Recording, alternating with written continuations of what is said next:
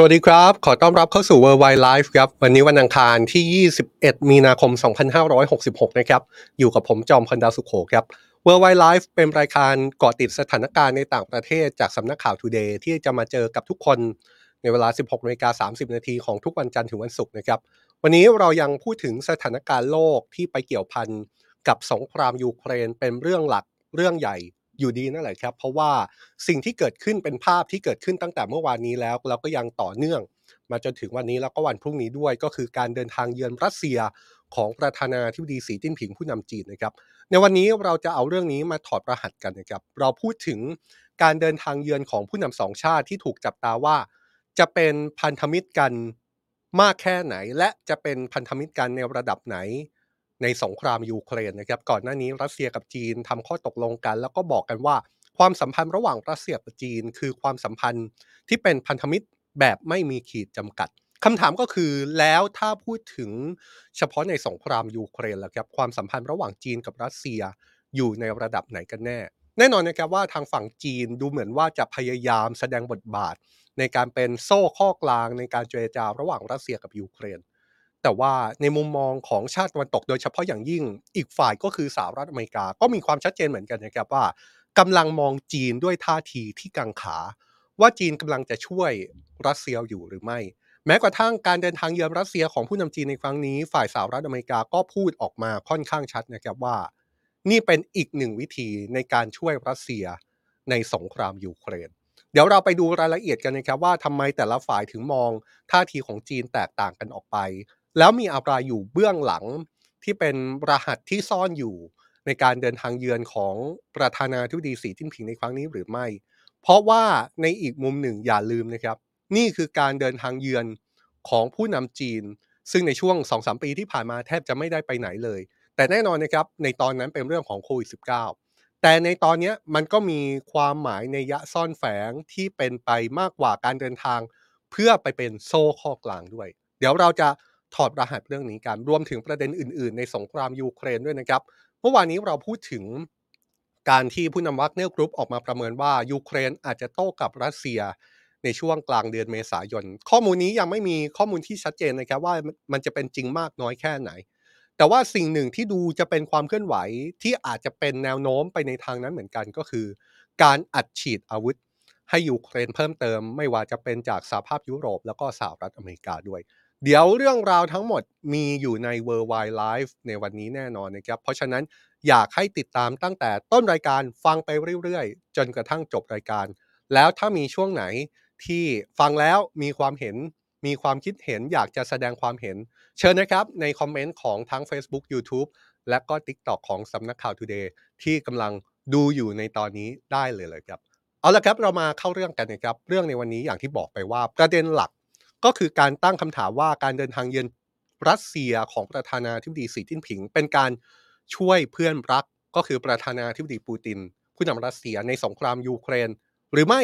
ถ้าช่วยเนี่ยจะเป็นการช่วยในแง่ไหน ช่วยในแง่ของการช่วยสงบศึก ช่วยยุติสงครามยูเครน หรือว่าช่วยอะไรบางอย่างเพื่อเอื้อประโยชน์ให้กับเพื่อนรักก็คือรัสเซียหรือเปล่าคาว่าเพื่อนรักเนี่ยผมไม่ได้พูดเองหรือว่าตั้งฉายา ให้กับประธานาธิบดีสีจิ้นผิง หรือว่าประธานาธิบดีปูตินนะครับ แต่ว่าเป็นคำที่ทั้งสองคนใช้นิยามในในการพูดถึงความสัมพันธ์ของทั้งคู่จริง ๆ เรามาเริ่มกันด้วยเรื่องนี้นะครับ แต่ว่าสิ่งที่เกิดขึ้นก็คือประธานาธิบดีสีจิ้นผิงเนี่ยเดินทางเยือนรัสเซียแล้วก็ยังอยู่ในกำหนดการที่ผู้นำทั้งสองชาติ จะหารือกันซึ่งเรื่องที่ทั้งคู่จะคุย แล้วก็สำคัญมากๆนี่ไม่พ้นเรื่องของสงครามยูเครนเนี่ยแหละครับ ซึ่งทางการรัสเซียบอกว่าพร้อมที่จะเปิดรับข้อเสนอเพื่อยุติสงครามในยูเครนจากฝ่ายจีน การพบกันในครั้งนี้ถูกจับตาอย่างมากนะครับ เพราะว่ามาพร้อมกับคำถามที่รอคำตอบจากหลายฝ่ายที่เกี่ยวข้อง ไม่ว่าจะเป็นคำถามที่ว่าจีนจะเอายังไงกับสงครามในยูเครน ซึ่งอย่างที่บอกนะครับว่าถ้ามองท่าทีจากจีนแล้วจีนก็คงจะพยายามแสดงบทบาทเป็นคนกลาง เพื่อยุติสงครามยูเครน ระหว่างรัสเซียกับยูเครน โดยรายงานระบุว่าประธานาธิบดีสีจิ้นผิงหลังจากที่เยือนรัสเซียแล้วจะมีการโทรศัพท์ คุยกับประธานาธิบดีวโลดิเมียเซเลนสกี้ผู้นำยูเครน หลังเยือนรัสเซียเสร็จสิ้นแล้วด้วย โดยย้อนกลับไปเมื่อวานนี้ครับเป็นการเดินทางเยือนรัสเซียวันแรกเนี่ยแหละครับเป็นภาพที่ประธานาธิบดีสีจิ้นผิงนั้นลงจากเครื่องบินหลังจากเดินทางถึงรัสเซียแล้ว สื่อทางการรัสเซียให้รายละเอียดเลยนะครับว่าผู้นำจีนหลังจากเดินทางมาถึง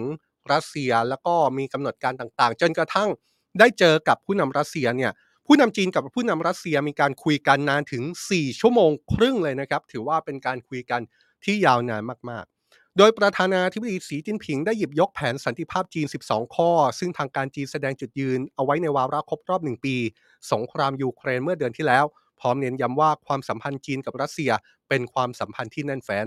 ขณะที่ประธานาธิบดีปูตินได้ระบุนะครับว่าทางการรัสเซียพร้อมเปิดกว้าง ต่อการเจรจาพร้อมชี้ว่าแถลงการของทางการจีน แสดงออกถึงความตั้งใจที่จะเข้ามามีบทบาทของจีนอย่างสร้างสรรค์ เพื่อยุติความขัดแย้งนี้ ถ้าเราไปดูภาพที่ปรากฏผ่านสื่อในจังหวะที่ผู้นำจีนแล้วก็ผู้นำรัสเซียคุยกันเราจะเห็นถึงภาพนี้แหละครับเป็นภาพที่มีการจัดที่นั่งของฝ่ายรัสเซียนะครับ ดูจะเป็นการจัดที่นั่งที่สบายๆเห็นไหมครับ ทั้งสองคนนั่งในเก้าอี้คุยกันอย่างสบายๆและที่สำคัญเป็นการนั่งคุยกันอย่างใกล้ชิดด้วยนะครับ ภาพนี้เนี่ยถ้าอยากชวนทุกคนย้อนกลับไปเวลาที่ผู้นำรัสเซียในช่วงปีที่ผ่านมา พบกับผู้นำชาติต่างๆ โดยเฉพาะอย่างยิ่งผู้นำชาติที่อาจมองได้ว่า เป็นชาติที่อยู่คนละฝั่งกับรัสเซีย หรือว่าพบกับบุคคลสำคัญที่อาจจะแสดงท่าทีไม่เห็นด้วยกับการที่รัสเซียบุกยูเครนนี่นะครับไม่ว่าจะเป็นก่อนหน้านี้ผู้นำรัสเซียเคยพบกับผู้นำฝรั่งเศส หรือแม้แต่การพบกันระหว่างผู้นำรัสเซียกับเลขาธิการสหประชาชาติ ในช่วงที่เคยไปเยือนรัสเซียในช่วงสงครามยูเครนปีก่อนเนี่ยแล้วก็ไปพบไปคุยกับประธานาธิบดีปูติน ภาพการเจอกัน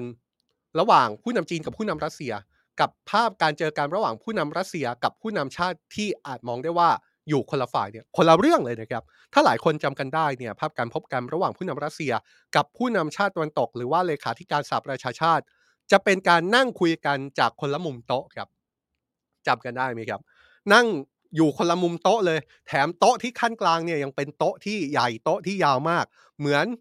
แต่ละคนแต่ละฝ่ายคุยกันจากอีกมุมห้องหนึ่งจะพูดอย่างนั้นก็ก็ว่าได้นะครับ แต่ว่านี่เป็นเหมือนความตั้งใจที่จะสื่อสารจากฝ่ายรัสเซียในกรณีที่ผู้นำจีน มาเยือนรัสเซียแล้วก็มาคุยกับประธานาธิบดีปูตินชัดเจนเลยครับ การจัดที่นั่งไม่เป็นแบบนั้นครับ จากเดิมที่เคยมีโต๊ะใหญ่ ๆ โต๊ะยาวๆ กั้นอยู่ระหว่างประธานาธิบดีปูตินกับอีกฝ่าย แต่มาดูการจัดโต๊ะในคราวนี้สิครับ ผู้นำรัสเซียกับผู้นำจีนนั่งเก้าอี้กันอย่างสบายๆ มีโต๊ะกลางตัวเล็ก ๆ ขั้นกลางแค่นั้นเอง ใกล้ชิดกันมากนะครับ นี่คงไม่ต่างอะไร เป็นการตีความจากภาพได้เลยแหละครับว่า นี่เป็นการสะท้อนถึงความใกล้ชิดระหว่างจีนกับรัสเซียจริง ๆ แต่นี่คือสิ่งที่เกิดขึ้นภาพที่เห็นอยู่นี้ถ้าผม เข้าใจไม่ผิดในฐานะที่พอมีประสบการณ์ทำข่าวอยู่บ้างเนี่ยครับเป็นภาพที่เป็นแค่ส่วนเล็กๆ เท่านั้นในเวลาการพูดคุย 4 ชั่วโมงครึ่งครับน่าจะเป็นช่วงแรกๆที่ทั้งสองคนได้มาพบกันนะครับแล้วก็เป็นช่วงที่เจ้าหน้าที่นั้น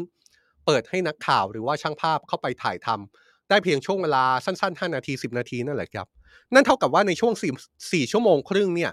เราไม่มีทางรู้ชัดเจนรู้ละเอียดหรอกครับว่าทั้งสองคนคุยอะไรกันบ้างในช่วงเวลา 4 ชั่วโมงครึ่ง แต่ว่า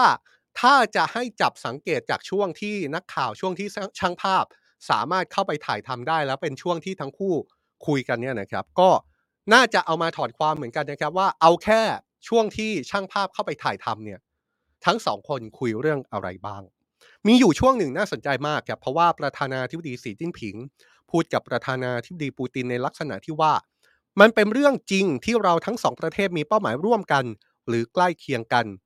ผู้นำจีนบอกว่าเราต้องการให้ประเทศมีความรุ่งโรจน์และเราจะทำงานร่วมกัน เพื่อไปให้ถึงจุดหมายนั้นครับ นี่คือช่วงจังหวะของการที่ผู้นำทั้งสองคน ได้มีการนั่งพูดคุยกันเมื่อวานนี้นะครับ ซึ่งในวันนี้ก็จะมีการพูดคุยกันอีก ระหว่างผู้นำจีนกับผู้นำรัสเซีย แล้วก็จะเป็นการพูดคุยอย่างเป็นทางการด้วยนะครับ ซึ่งถ้ามีความคืบหน้าเดี๋ยวเราจะเอามารายงานให้ทราบ ในช่วงท้ายรายการหรือว่าอาจจะรายงานให้ทราบในวันพรุ่งนี้นะครับ ถือได้ว่า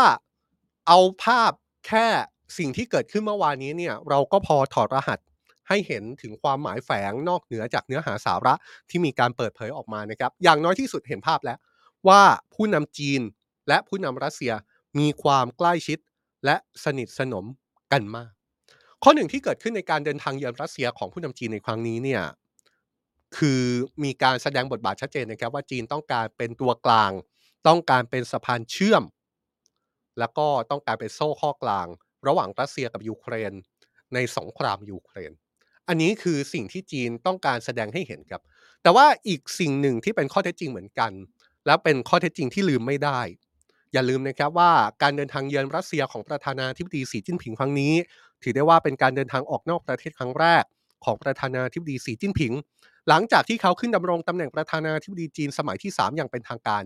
เมื่อไม่กี่สัปดาห์ก่อนครับ ในการในทางการทูตแล้วประเทศใดก็ตามที่ผู้นำที่เพิ่งขึ้นสู่ตำแหน่งอย่างเป็นทางการเนี่ยไปเยือนประเทศไหนเป็นประเทศแรก ประเทศนั้นมักจะสำคัญเสมอนะครับ นี่คือนัยยะทางการทูตที่ทุกคนรู้ดี เพราะฉะนั้นเมื่อนำธรรมเนียมนี้มาสวมว่า เมื่อใครก็ตามขึ้นเป็นผู้นำประเทศ ประเทศไหนที่เขาไปเยือนเป็นประเทศแรก ประเทศนั้นสำคัญ ก็หมายความว่าจีนให้ความสำคัญกับรัสเซียเป็นที่หนึ่งมากเลยนะครับ จากการที่ประธานาธิบดีสีจิ้นผิง เดินทางเยือนรัสเซีย เลือกไปรัสเซียเป็นประเทศแรก หลังจากได้รับเลือกเป็นผู้นำจีนสมัยที่ 3 การไปเยือนรัสเซียเป็นเวลา 3 วันในครั้งนี้ยังเกิดขึ้นหลังจากที่ประธานาธิบดีวลาดิเมียร์ปูตินผู้นำรัสเซียถูกออกหมายจับ ในข้อหาก่ออาชญากรรมสงครามจากศาลอาญาระหว่างประเทศด้วยนะครับเมื่อวานนี้เราก็ได้พูดถึงข้อสังเกตนี้ไปไปแล้วนะครับ ในลักษณะที่ว่า การไปเยือนรัสเซียของผู้นำจีนเนี่ยมันเกิดขึ้นในช่วงจังหวะที่บังเอิญหรือตั้งใจ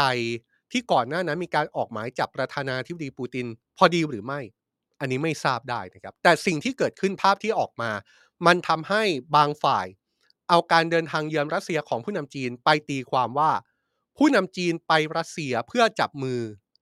กับผู้ต้องหาที่มีหมายจับในคดีก่ออาชญากรรมสงคราม ซึ่งก็คือประธานาธิบดีปูติน ซึ่งแน่นอนนะครับว่าถ้าตีความจากมุมนี้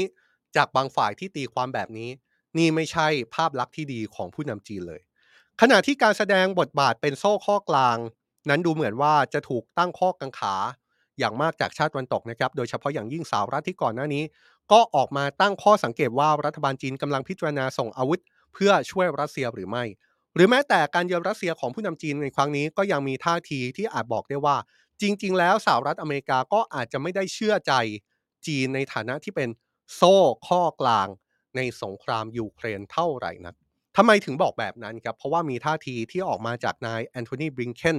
รัฐมนตรีต่างประเทศของสหรัฐที่ออกมาระบุเลยนะครับว่าการไปเยือนรัสเซียของประธานาธิบดีสีจิ้นผิง ไม่ใช่การแสดงบทบาทเป็นตัวกลางครับ แต่ว่าเป็นการเดินเกมเพื่อช่วยรัสเซียต่างหาก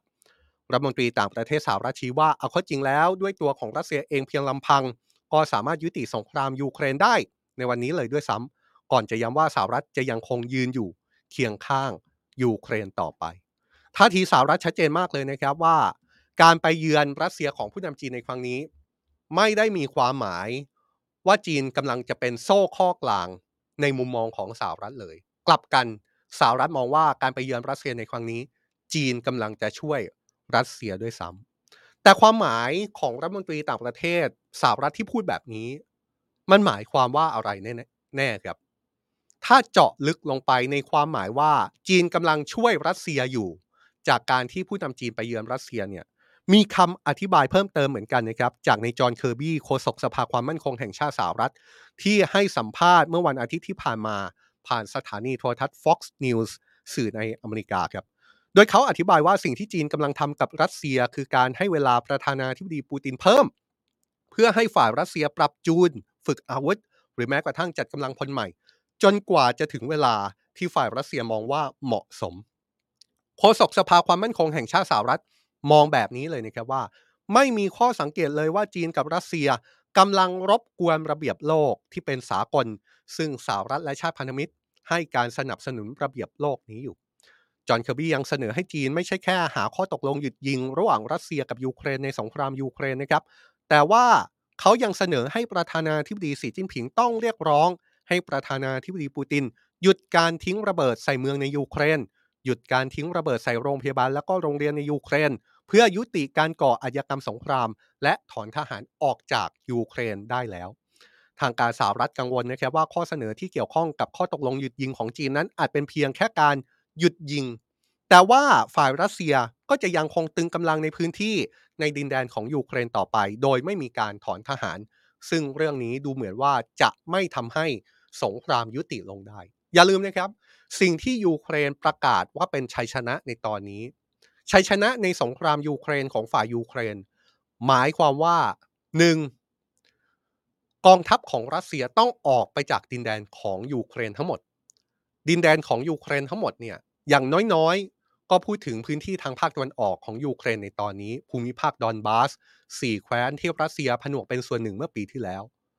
แต่ว่าอย่างมากๆเนี่ยมีคนประเมินว่าจริง ๆ แล้วความต้องการเป้าประสงค์ของยูเครน อาจจะต้องการให้รัสเซียถอนทหารออกจากไครเมีย ซึ่งเป็นดินแดนที่รัสเซียผนวกเป็นส่วนหนึ่งมาตั้งแต่ปี 2014 ด้วย นี่คือชัยชนะของฝ่ายยูเครนที่มองว่ารัสเซียต้องทำแบบนี้ยูเครนถึงจะชนะสงคราม แต่ว่าข้อกังวลของสหรัฐพูดแล้วแหละครับว่า สิ่งที่จีนกำลังดีลอยู่นั้นที่อาจจะเป็นข้อตกลงหยุดยิงนั้น อาจจะไม่ได้รวมเงื่อนไข เรื่องของการถอนทหารรัสเซียออกจากยูเครนด้วย เพราะฉะนั้นนั่นก็หมายความว่าไม่ได้เป็นการยุติสงครามที่แท้จริง เพราะว่าฝ่ายยูเครนซึ่งเป็นอีกฝ่ายก็อาจจะไม่ยอม ทีนี้เราไล่เลียงให้เห็นภาพแล้วนะครับว่าการไปเยือนรัสเซียของผู้นำจีนเนี่ยในมุมหนึ่ง จีนต้องการแสดงภาพให้เห็นว่าเขากำลังแสดงบทบาท เป็นตัวกลางในการเจรจาของสงครามยูเครนอยู่ แต่ว่าในอีกมุมหนึ่ง ก็สะท้อนให้เห็นภาพว่า ความสัมพันธ์ระหว่างจีนกับรัสเซีย มีความแน่นแฟ้น มีความที่เรียกได้ว่าเข้มข้นกลมเกลียวกันอย่างมาก สิ่งที่เกิดขึ้นในตอนนี้ดูเหมือนว่าความสัมพันธ์ระหว่างจีนกับรัสเซียดูจะเป็นความสัมพันธ์ที่กลมเกลียวกันจริง ๆ นะครับ สิ่งหนึ่งถ้าย้อนกลับไปสิ่งที่เรารายงานเมื่อสักครู่ ความขัดแย้งความแตกแยกการมุมมองที่แตกต่างกันของทุกฝ่ายในสงครามยูเครนเนี่ยดูเหมือนจะมีเรื่องหนึ่ง ที่ไม่ว่าจะเป็นฝ่ายรัสเซีย ไม่ว่าจะเป็นฝ่ายจีน ไม่ว่าจะเป็นฝ่ายสหรัฐ เห็นตรงกันทั้งสามฝ่าย ก็คือการที่รัสเซียกับจีนนั้นกำลังแชร์เป้าหมายอะไรบางอย่างร่วมกันอยู่ นี่คือสิ่งที่สามฝ่ายพูดตรงกันเพียงอย่างเดียว หาจุดร่วมกันได้เพียงอย่างเดียวนะครับ ก็คือจีนกับรัสเซียกำลังมีเป้าหมายบางอย่างร่วมกันอยู่ แต่ว่าจริง ๆแล้วจุดที่อยากจะชวนคิดชวนคุยนั้น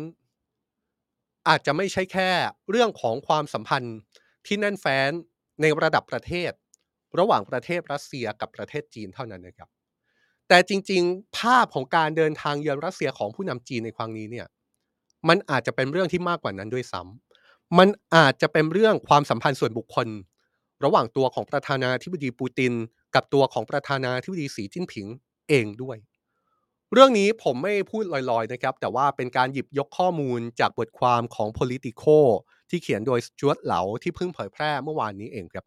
สจวตเหลาที่เขียนบทความชิ้นนี้อ้างข้อมูลของอเล็กซานเดอร์กาบูเอฟนักวิจัยอาวุโสมูลนิธิคาร์เนกี้เพื่อสันติภาพระหว่างประเทศ ที่ชี้ตั้งแต่ประวัติส่วนตัวของผู้นำทั้งสองคนที่มีความคล้ายคลึงกันมากนะครับ ตั้งแต่การที่ประธานาธิบดีสีจิ้นผิง แล้วก็ประธานาธิบดีปูติน จริง ๆ แล้วทั้งสองคนเนี่ยมีอายุห่างกันแค่ 6 เดือนเท่านั้นนะครับ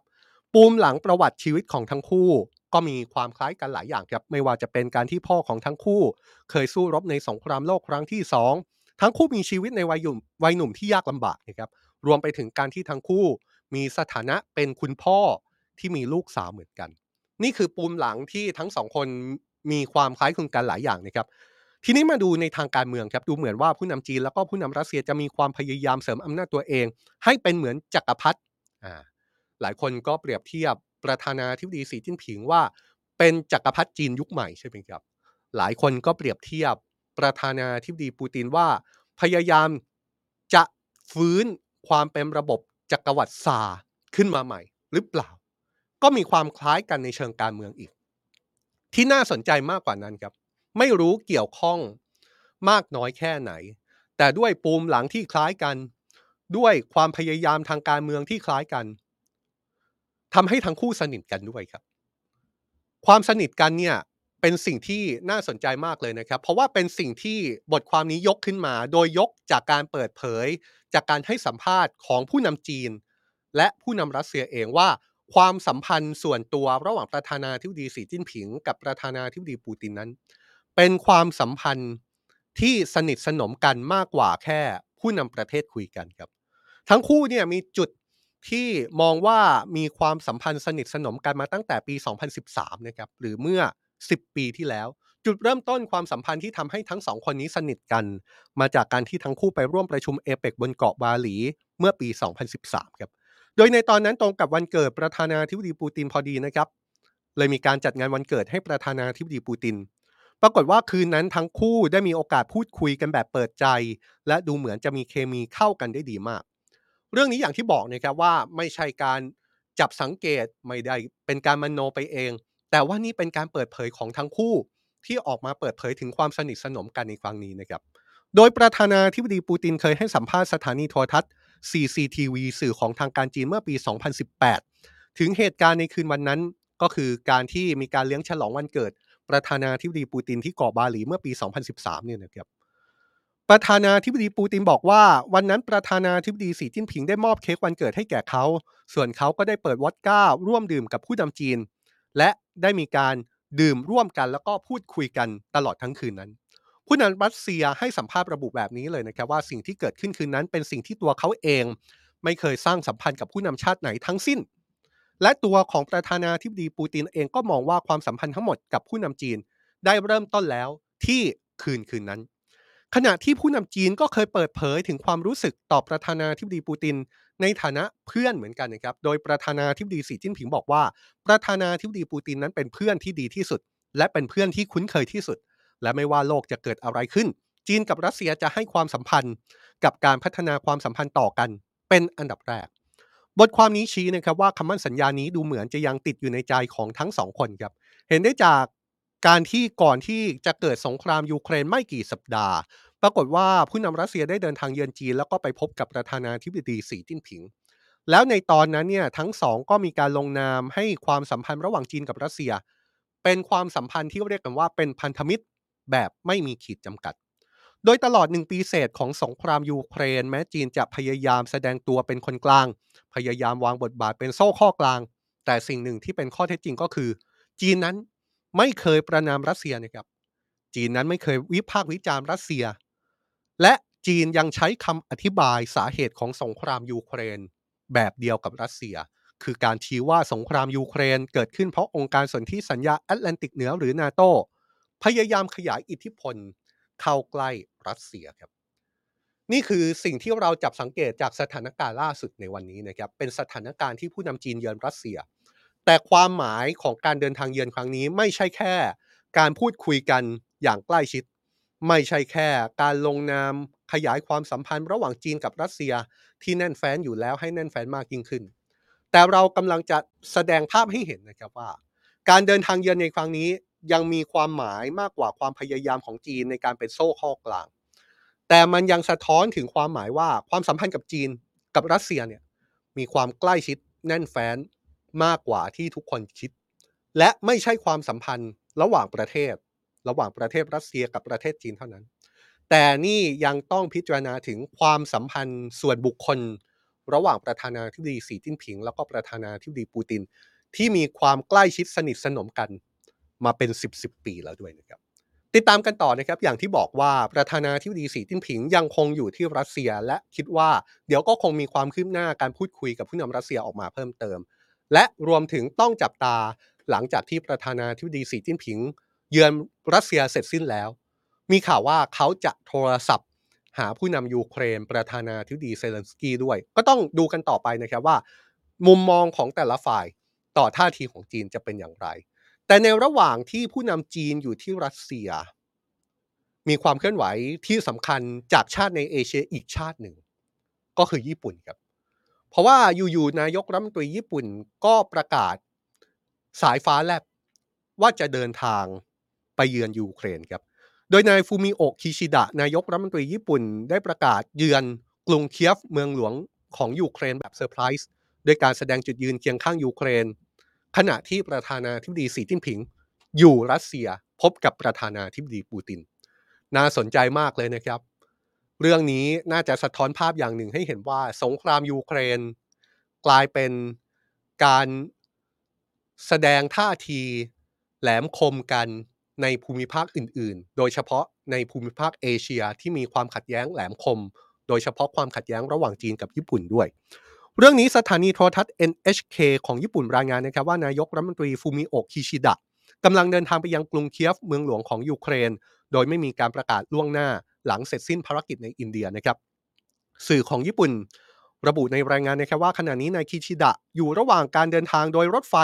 จากโปแลนด์ไปยูเครน และคาดว่าจะได้พบกับประธานาธิบดีวโลดิเมียเซเลนสกี้หลังจากเดินทางถึงกรุงเคียฟในวันนี้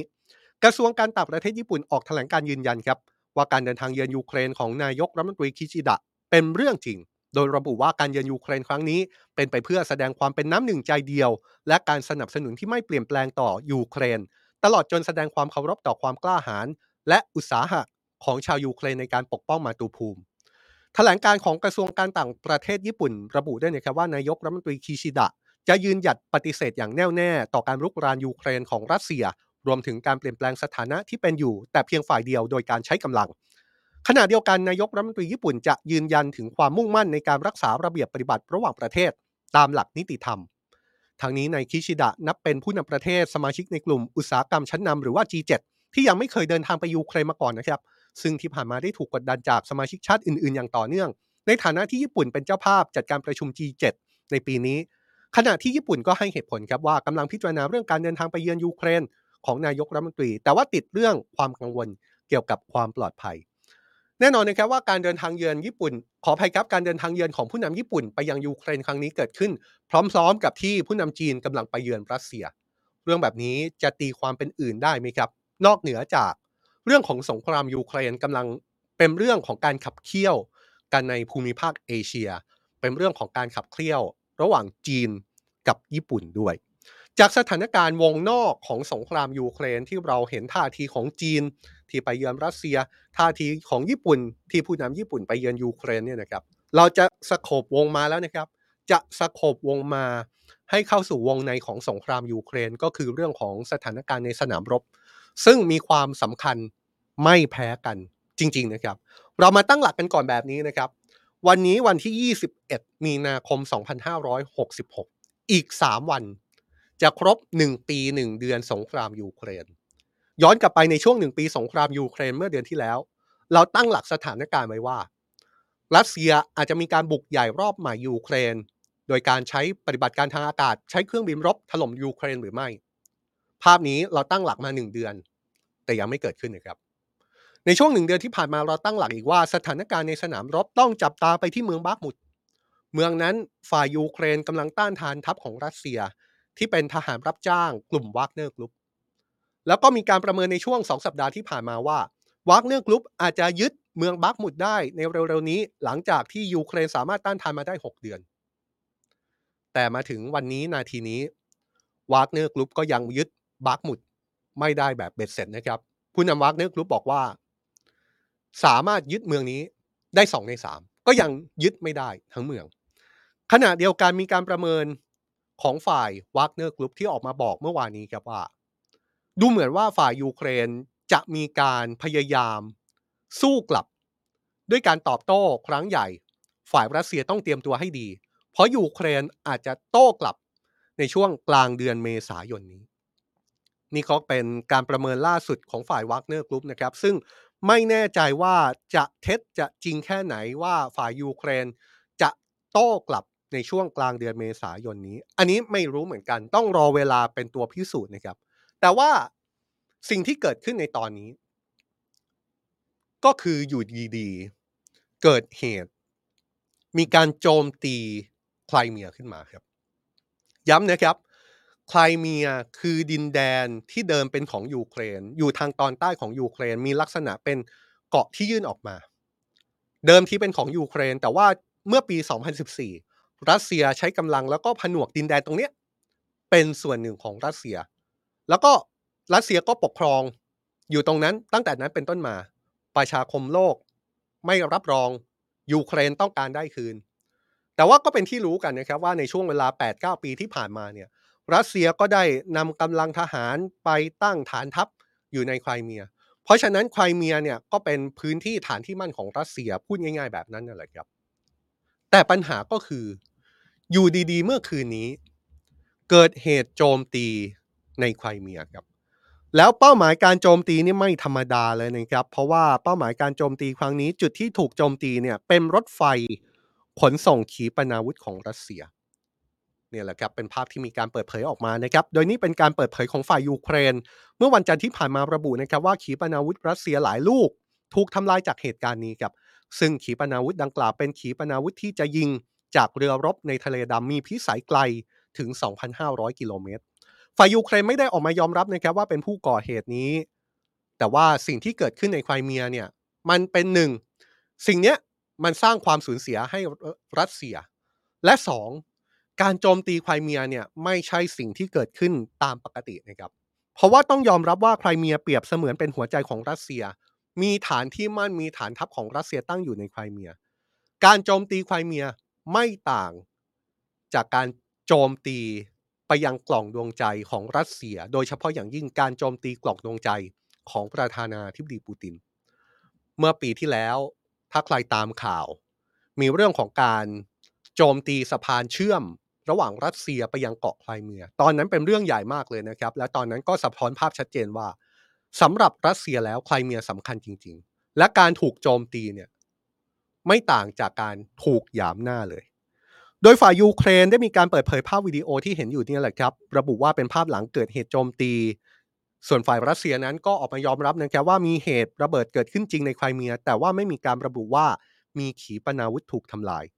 สื่อทางการรัสเซียรายงานว่าเหตุการณ์นี้ทำให้มีบ้านเรือน โรงเรียนแล้วก็ร้านค้าเสียหาย และยังทำให้ระบบไฟฟ้าภายในตัวเมือง ได้รับผลกระทบด้วย ต้องจับตากันต่อนะครับ อย่างที่บอกว่า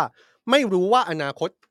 ยูเครนจะสู้กลับรัสเซียแบบที่ผู้นำวากเนอร์กรุ๊ปบอกไหมว่า จับตาดีๆ กลางเดือนเมษายนยูเครนจะสู้กลับ แต่ว่าสิ่งที่เกิดขึ้นในวันนี้ เริ่มมีการโจมตี เหยียบกล่องดวงใจของรัสเซียก็คือการโจมตีไปถึงไครเมียแล้ว แต่ไม่ว่าจะสู้กลับไม่สู้กลับยังไงเนี่ยเราไม่มีทางรู้อย่างที่บอกนะครับ เวลาเป็นตัวพิสูจน์ แต่สิ่งหนึ่งที่อาจจะบอกได้ว่าแหมฝ่ายยูเครนก็อาจจะกำลังเตรียมความพร้อม ในการต่อสู้กับรัสเซียในปีนี้หรือไม่ ก็คือภาพที่เราเห็นได้ชัดเจนมากขึ้นครับว่า ฝ่ายยูเครนโดยเฉพาะอย่างยิ่งผู้สนับสนุนยูเครนกำลังอัดฉีด เครื่องกระสุนให้กับยูเครน ในการสู้ต้านทานกับรัสเซียอย่างต่อเนื่อง แต่ก็ยังมีปัญหาอยู่ดีนะครับ มีความกังวลอยู่ดีว่า การอัดฉีดเครื่องกระสุนให้กับยูเครนจะทำได้ แค่ในระยะสั้นเท่านั้น แต่ว่าในระยะกลาง กับระยะยาวเนี่ยก็อาจมีปัญหาเรื่องการขาดแคลนเครื่องกระสุน ที่จะส่งไปให้ยูเครนสู้กับรัสเซียด้วย แต่ว่าสิ่งที่เห็นเป็นภาพเบื้องหน้าในตอนนี้เห็นชัดแล้วแหละครับ คนที่ออกมาพูดว่ากำลังอัดฉีด เครื่องกระสุนล็อตใหญ่ให้กับยูเครนมีอยู่ 2 เจ้าด้วยกันนะครับ เจ้าแรกก็คือสหภาพยุโรป เจ้าที่ 2 ก็คือสหรัฐอเมริกา เริ่มจากสหภาพยุโรปก่อนเลยนะครับ มีการประกาศเติมเครื่องกระสุนให้ยูเครน มากถึง 1 ล้านนัด โดยกระสุนที่ว่าเนี่ยเป็นกระสุนปืนใหญ่ขนาด 155มิลลิเมตรข้อตกลงนี้เป็นข้อตกลงที่สหภาพยุโรปจับตาเป็นอย่างมากครับก่อนหน้านี้ผู้แทนของสหภาพยุโรป ถึงกับบอกว่าหากชาติสมาชิกสหภาพยุโรปไม่สามารถตกลงเรื่องนี้ได้ นี่จะส่งผลให้เกิดความยากลำบากให้กับยูเครนแน่ๆ แต่สุดท้ายบรรดารัฐมนตรีในสหภาพยุโรปก็ตกลงกันได้นะครับรัฐมนตรีกลาโหมเอสโตเนียถึงขั้นระบุว่า ข้อตกลงนี้ได้สะท้อนให้เห็นว่าตราบใดที่เรายังมีความปรารถนา เราก็จะสามารถหาทางบรรลุผลได้เสมอ แม้เรื่องนี้จะเป็นข่าวดีนะครับ ก็คือสหภาพยุโรปดิวส่งเครื่องกระสุนปืนใหญ่ ล้านนัดให้ยูเครน แต่ว่านี่ก็อย่างที่บอกครับว่านี่เป็นเรื่องระยะสั้นเท่านั้น เพราะว่าในระยะกลางระยะยาวยังมีเรื่องในเชิงรายละเอียดที่มีความซับซ้อนอยู่บ้าง โดยเฉพาะอย่างยิ่งเรื่องใหญ่ที่สุด ก็คือสหภาพยุโรป จะดำเนินการอย่างไรเพื่อให้สามารถส่งอาวุธให้กับยูเครนได้อย่างต่อเนื่อง ไม่ขาดตอน ก่อนหน้านี้เราเคยพูดไปแล้วนะครับว่าสหภาพยุโรปเคยมีการคุยกันว่า จะต้องมีการจัดตั้งโครงการในการที่ชาติชาติสหภาพยุโรปลงขันกัน แล้วก็ไปสั่งจองอาวุธร่วมกันจากเงินที่ลงขันนั้น สั่งจองล่วงหน้าเลย เพราะว่าการผลิตเครื่องกระสุนเนี่ย มันไม่ได้ใช้เวลาวันสองวันแล้วได้ ต้องใช้ระยะเวลาค่อนข้างนาน โดยสหภาพยุโรปประเมินแบบนี้นะครับว่าในช่วงไม่กี่เดือนที่ผ่านมาอัตราการใช้อาวุธ การใช้กระสุนของยูเครน น่าจะอยู่ที่ประมาณ 4,000 ถึง 7,000 นัดต่อวัน ขณะที่ฝ่ายรัสเซียคาดว่าน่าจะมีการใช้เครื่องกระสุนสูงถึง 20,000 ถึง 50,000 นัดต่อวันนะครับ ซึ่งแม้ว่าถ้าเอาสถิติเนี้ยมาเทียบกันชัดเจนนะครับว่ายูเครนใช้กระสุนต่อวันน้อยกว่ารัสเซีย น้อยกว่ามากด้วย แต่ว่าตัวเลขของยูเครนก็คือ 4,000 ถึง 7,000 นัดต่อวันเนี่ยก็ยังเป็นตัวเลขที่พันธมิตรของยูเครนก็คือชาติตะวันตก กังวลอยู่ดีครับ เพราะว่าตัวเลขนี้ก็ยังเยอะเกินกว่ากำลังผลิตที่โรงงานผลิตอาวุธจะผลิตได้ทันในระยะยาวอยู่ดี นี่ก็เลยเป็นโจทย์สำคัญนะครับว่าชาติพันธมิตรของยูเครนจะเอายังไงในเรื่องนี้ต่อไป อย่างไรก็ตาม ประธานาธิบดีวโลดิเมียร์ เซเลนสกี้ผู้นำยูเครนอย่างน้อยก็ออกมาแสดงความยินดีนะครับ ต่อการที่สหภาพยุโรป เบื้องต้นบอกแล้วเครื่องกระสุนปืนใหญ่ล้านนัดส่งให้ยูเครนแน่ๆ ประธานาธิบดียูเครนบอกว่า อย่างน้อยก็ขอแสดงความยินดีกับเรื่องนี้กับการตัดสินใจในครั้งนี้ อย่างที่บอกนะครับว่านอกจากสหภาพยุโรปแล้วยังมีอีกเจ้าหนึ่งที่ประกาศส่งอาวุธเติมอัดฉีดให้กับยูเครนก็คือสหรัฐอเมริกาครับ สำนักข่าว VOA สื่อในสังกัดรัฐบาลสหรัฐรายงานนะครับว่าสหรัฐเตรียมส่งมอบอาวุธ ยุทโธปกรณ์และกระสุนภายใต้ งบความช่วยเหลือล่าสุดให้กับยูเครน โดยรัฐมนตรีต่างประเทศสหรัฐประกาศรายละเอียดการใช้อำนาจ ตามกฎหมาย Presidential Drawdown ครั้งที่ 34 เพื่อเบิกอาวุธยุทโธปกรณ์ให้กับยูเครนเมื่อวันจันทร์ที่ผ่านมาครับซึ่งจะมีทั้งกระสุนสำหรับพาหนะต่อสู้ ขีปนาวุธอาวุธต่อต้านรถถัง และเรือตรวจการลำน้ำ เจ้าหน้าที่กองทัพสหรัฐสามรายบอกกับ VOA แบบนี้นะครับว่าความช่วยเหลือรอบนี้ยังประกอบไปด้วยเจ้ารวดที่ใช้ระบบยิงขีปนาวุธไฮมาสรวมทั้งกระสุน 155มิลลิเมตรสำหรับปืนใหญ่ howitzer และกระสุน 25มิลลิเมตรอีกจำนวนหนึ่ง แต่สหรัฐจะยังไม่ส่งเจ้ารวดวิถีไกลสำหรับระบบไฮมาสให้กับยูเครนในครั้งนี้ครับ นี่ก็เป็นความเคลื่อนไหวสงครามยูเครนที่เรา เน้นเข้ามารายงานให้ทราบแบบวันต่อวันเลยนะครับ เพราะว่าเรามองแล้วว่าสถานการณ์สงครามยูเครนเป็นเรื่องใหญ่ครับสถานการณ์สงครามยูเครน เป็นเรื่องที่เราต้องจับตาอย่างใกล้ชิด เพราะว่า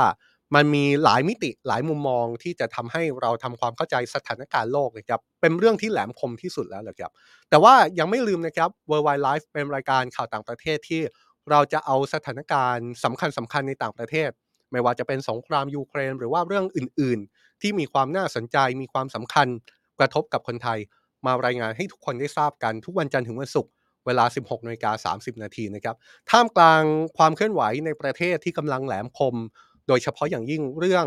การเมืองที่เดินหน้าสู่การเลือกตั้ง ผมคิดว่าก่อติดเรื่องต่างประเทศเอาไว้ครับเราจะได้ไม่ตกข่าวสำคัญ แต่ว่าเรื่องในประเทศเนี่ยก็อย่าลืมนะครับว่าสำนักข่าว Today เเราก็ยังเกาะติดเรื่องการเมืองในประเทศอย่างเข้มข้นเช่นเดียวกับในวันนี้ครับ 18นาฬิกา30 นาทีพลอยวัสินีและทีมงานก็ยังมีข่าวสารการเมืองเข้มข้นในประเทศที่เราจะทำจะทำให้เราเห็นภาพถึงการเลือกตั้งที่จะเกิดขึ้นในวันที่ 14 พฤษภาคม ได้ชัดเจนมากทีเดียว ติดตามกันนะครับ ในช่วงเวลา 18นาฬิกา30 นาทีกับ Today Live แล้วก็พลอยวัสินีครับ แต่ว่าช่วงนี้ผมจอมพดาวสุขโข แล้ว Worldwide Live ลาไปก่อนนะครับ สวัสดีครับ